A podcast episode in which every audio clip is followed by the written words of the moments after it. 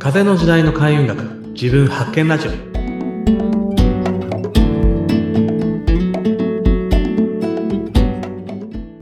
はい、こんにちは。開運とパワーストーンの人、豊Pこと豊原隆です。ナビゲーターの北村明子です。はい、ここでもお願いします。なんかグダグダ感がちょっと出てるんですけど大丈夫？いや前回ね面白いところで終わったんですよ。はい、ちょっとね住んでるお家のね木の話になって豊Pさんがちょっと良くないところに住んでたっていうところでね終わったんですけど、ね、なんか何回もこれ撮ってきておいてあれですけど、僕が何ですかね、こう開運がどうこうとかって僕ねダメなんですよね。頭で理解しないといけない人間で、本質的には超ダメ人間なんですよ。僕なんか、そうなんです。僕多分そういうのを学ばずに知らずにいたら多分体悪くして死んでますね。ちょっと待ってくださいよ。ちょ何がどう悪いんですか？多分ですけど、僕は基本的にはなんか楽な方に行きたい人間なんですね。だからなんかよくいつも忙しくしてるねとか仕事とかも入れすぎじゃないみたいなことも言われるんですけど、はい、僕もなんか楽したいなと思うんですけど、多分楽したらもう果てしなく僕楽をしてしまうんですよ。だから久しぶりに僕ちょっと最近ゲームをソシャゲはやってるんですけど、ソシャゲ以外でちょっと久しぶりに前にハマったゲームをちょっと久しぶりに取り出してきて始めたんですけど、今しめがあって、前回やった時僕1ヶ月の間そのゲーム300時間ぐらいやってるんですよ。1ヶ月300時間って1日どのくらいですか？1日10時間ですね。あらー、これ大変だ。そう、睡眠時間がめっちゃ落ちて、でも、首がもうガチガチ痛くて、本当に曲がらなくなっちゃって、目も視力も落ちたんですよ。だから僕、歯止め効かないんですよ。なんかハマってしまうと。だから、なんかその楽な方でハマってしまうと、本当にちょっと廃人みたいになるなっていうのが分かってるんで。いや、ゲームは中毒性ありますから。そう、ゲーム以外でもそうなんですけど、だから、やっぱりなんかその、頭で分かって、自分がなんかほんとしんどかったり、ダメなことをやってきて、それがしんどかったから、開運研究をやってみたいな感じで今があるので、そう。だから、普通の人がもっと、なんていうんですかね、軽くできること、僕なかなか本当にやばいとこまでいかないとできなかった人なんですね。いやー、面白い。ちょっと、そんな歴史というか。そうです。はい。だから、人間関係もめちゃくちゃ苦手だったし、はい。それ、あれですか、子供の頃ですか？そうですね。子供の頃も、もちろんそうだったし、中高と僕は結構いじめられたというか、そうですね、なんか、はぶられてみたいな感じですね。みんな経験しますよね。ね、その後、20代とかも、音楽やったりいろいろしてたんですけど、何回もその時の人間関係をなんかちゃぶ台ひっくり返すみたいな感じで壊れるようなことを、結局ほとんど自分が結構原因だったなっていう感じでやってきてるんですよ。だ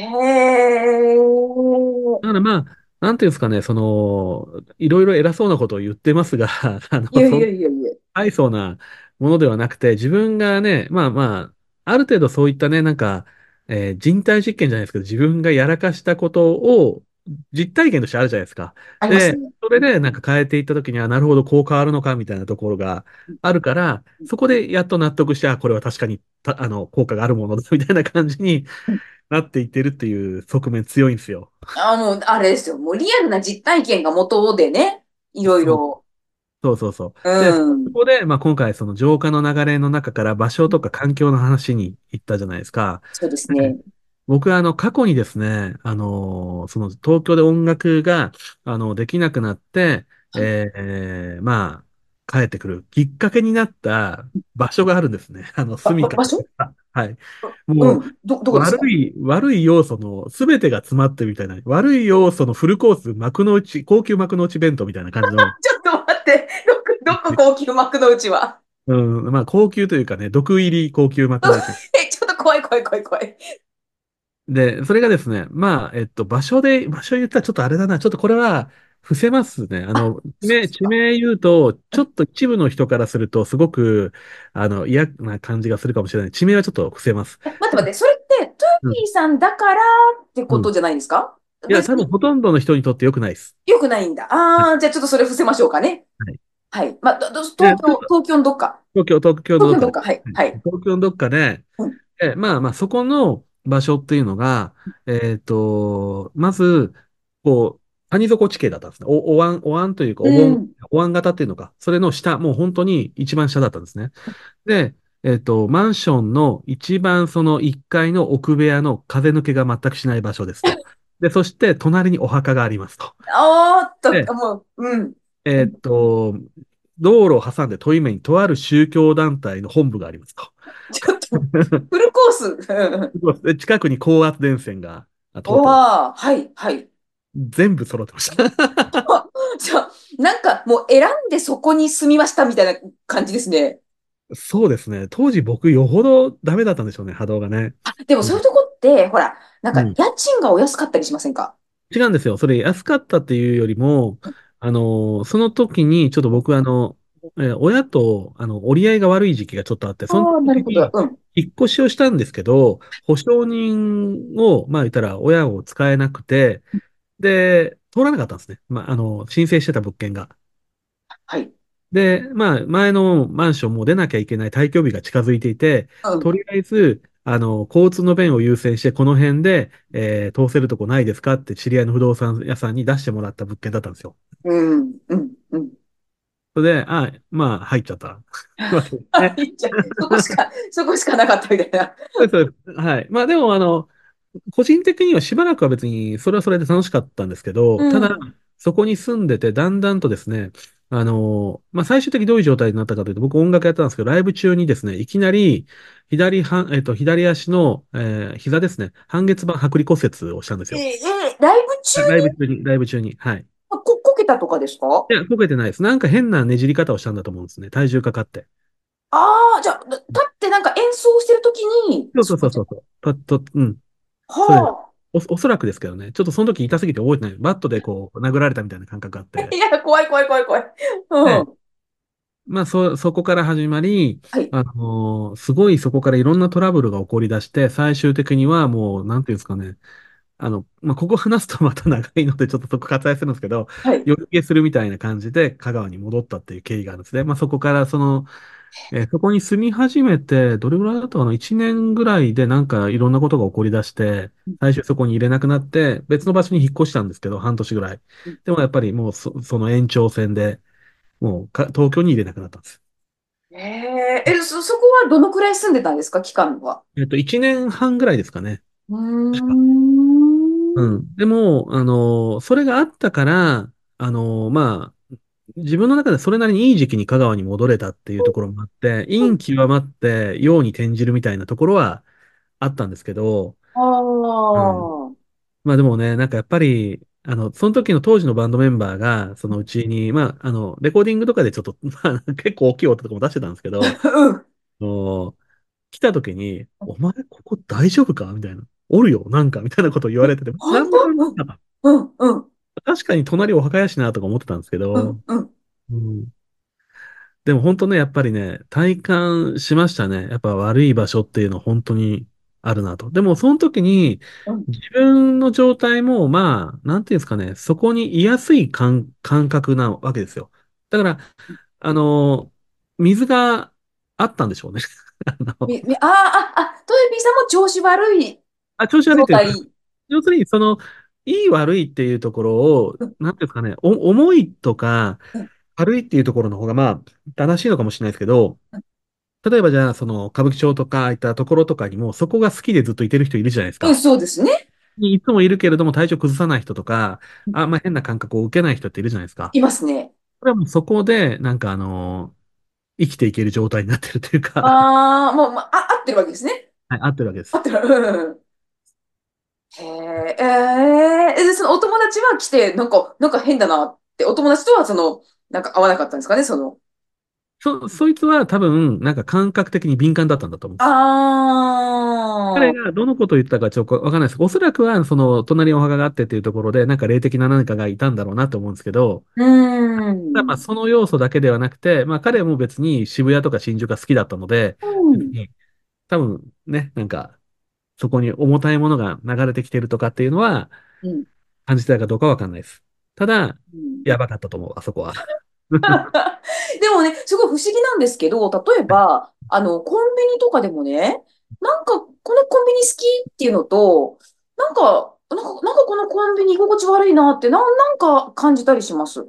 ああ、でもそれは、なんか同じですよね。その場所の問題もあるけど、ちゃんと掃除してる。例えばトイレ汚いとか、あなんかあ、はい。やっぱり言うじゃないですか。トイレ見ればわかるみたいな話ってよく言うじゃないですか。はい。で、表はなんとなく綺麗に装ってても、いろんなところに対して、なんかちゃんと整ってないとか、ちゃんと掃除しないとかっていうのが、で、やっぱそういうところって店員さんが不機嫌だったりとか、うん。人間関係悪いとかってやっぱあると思うんですよね。で、そういったエネルギーが、まあ言ったらこびりついてるとか、あとはその地域で来るお客さんの層の問題とか、まあそういうのって全部エネルギーとしてそこに残っていくんですよ。そうか。そうだから、嫌な人が来た時に塩まいとけっていうのも全部そういうような。ね、そうですよね。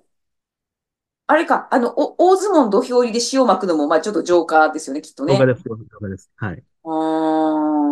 まあ結構そういう僕らはまあね、やっぱ見えない、ものだし、うんそれを感じられる人っていうのが、まあそんな多いわけじゃないと思うんですけれども、その見えない世界の中にいろんな情報があって、っていうのがある。で、例えば、アロマとかね、なんか精油ですよね。ああいったものでものすごいこだわって作ってる農場とかだと、例えば喧嘩をしたり感情的になんか怒ってる人をその農場の中に入れないらしいんですよね。作業をしてる人とかが、働いてる人が、なんか機嫌悪いとか、そういう状態だと帰らせて、一回ちょっと、風呂入って寝てこいみたいな感じ。はい。で、植物ってものすごい人の感情を、影響を受けるんですよ。だから、そこの気がいいかどうかっていうのを見分けるための、一つ簡単な指標っていうのは、植物がなんか茂ってるか枯れてるかみたいなところがめっちゃあるんですよね。植物って受けやすいんですか？受けやすいです。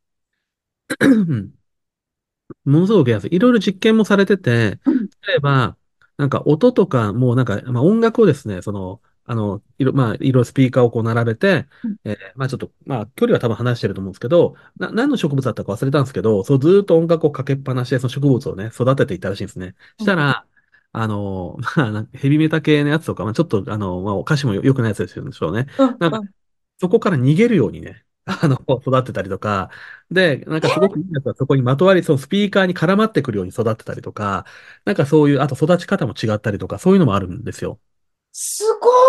スピーカー避けるように枝がそうすごいな、植物。そうなんですよ。運が悪い、木の状態が悪い状態っていうのは本当に植物はめっちゃ枯れるんですよ。だから、すごいその植物がどういう状態にあるかっていうのは指標だし、例えば、まあ、カビっていうんじゃないですけど、なんていうんですかね、水苔みたいなのあるじゃないですか。ああいうのも、そこに生えてる、その苔の状態とか、まあ、ぬるぬるして、なんか、カビみたいなのがいっぱい生えてるとか、やっぱエネルギー悪くてとか、なんかそういうのが、まあ、本当になんですか、そういったエネルギー的なものっていうのは、すごく、まあ、僕らの周りには、まあ、あると。ただ、一個ちょっとそこで、まあ、最後に一つだけ、ここは間違わないでほしいというか、まあ、こう思ってしまうとやばいなと思うのが、よく波動がいいとか悪いとかって話があるわけですよね。はい、人波動がいいとか悪いみたいな感じで言う方が時々いらっしゃるんですけど、これいいか悪いかっていうのは、ちょっと微妙なところがあって、自分と気が合ってるか合わないかだけの話でもあるんですよ。あ、もう個人的な問題。そうですね。だから、波動が高いとか低いとかっていうのが、なんていうんですかね、人に、対して、まあ自分がなんか嫌な感じとか違和感を感じる場合で自分と合ってないわけですよね。で、これいい悪いで考えていくと、先民思想みたいな感じになっちゃうんですよね。波動が乱れてるとか、整ってるっていうのがあるんですよ。そう。だからまあ、ちょっとこの話はちょっとまた別の話が、ね。ちょっとまだ深くなりそうですね。まあでも、そうですね、なんか、ちょっとマニアックな話で終始したんですけど、まあ、2024年、ちょっと変なところからね、ちょっと始まっていったっていうところがあるので、できるだけ自分の中の悪い状態っていうのを、まあ、少しずつでも手放していって、入れ替えていくっていうことを意識するというかね。まあ、だからまあ、掃除も全部そうだし、その掃除も払っていくっていう行為なんで、拭き掃除とかも全部、氷とかいろんなものを払って、悪い情報っていうのを飛ばしていくっていうことなんで、掃除するのもいいし、そうですね、なんか食べ物気をつけるのもいいし、まあ、状態を良くしていけば、運が悪くなることはかなり減ります。そうか、なるほどね。でも、まあ確かにね、そうですよね。なんか、ゴミとかどんどん出した方がいいし、例えば、スマホの画面とか割れてるのそのまんまにしてる人いるじゃないですか。ないって言いますよね。よくないですよね、ああいうのもね、きっと。運気的に言うとね。ないと思いますね。まあ、ね、一番でも大事なのは、一番は自分の感情の状態をね、よくしようとすることですよね。そこに、そのために他のものがいろいろあるというふうに思ってもらうぐらいでもいいと思います。だから、体が軽い方が感情的に楽しいよねとか、掃除したら気持ちいいよねとか、みたいな感じですね。そうか、じゃあ、自分の心地いいものを選んで身につけたりとか、はい、そんな、ね、場所に出かけるとか。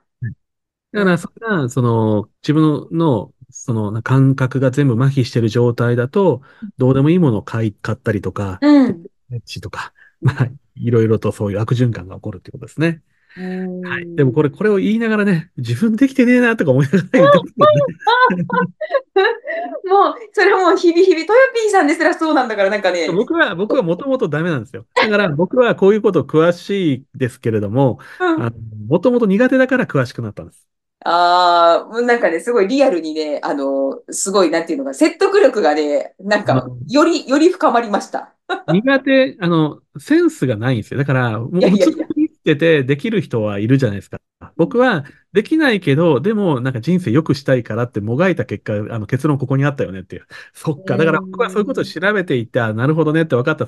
そっか。ってちょっと頭抱えますよね。自分がもともとできないことだから、苦手なことだから。いや、ちょっと、なんかね、困ってる人が多いですから、ぜひちょっとまた、味方となる情報をたくさん教えてください。だからまあ、皆さん安心してもらっていいのは、僕本当にそういうの全然ダメで、昔よりはできるようになってきた部分はたくさんあるんですけれども、それでも随分、運は良くなったんで、はい。まあ、とりあえず、自分ダメだと思わずにトライしてもらえればいいんじゃないかなと思います。